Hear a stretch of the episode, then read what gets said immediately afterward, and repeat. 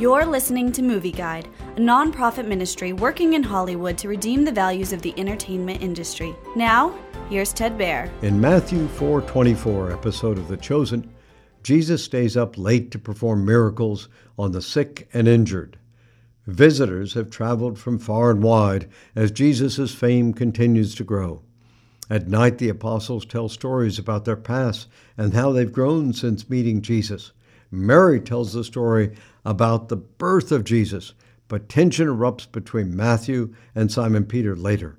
Peter says he can't forgive Matthew for turning against his own people by becoming a Roman tax collector. Matthew 4:24 is extremely engaging and expands the plot as viewers learn more about the apostles' past.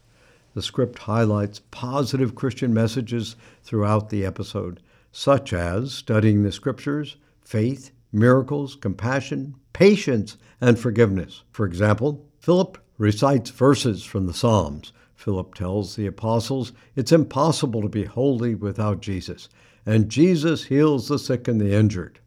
Also, Mary washes Jesus' feet Jesus is patient despite performing miracles late into the night, and Simon Peter discusses the importance of love. There are no questionable elements in Matthew 4:24 of the chosen.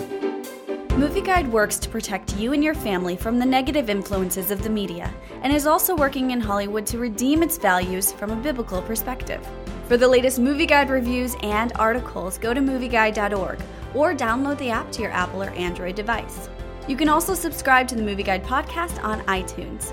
Support Movie Guide's mission to transform the culture by redeeming the media.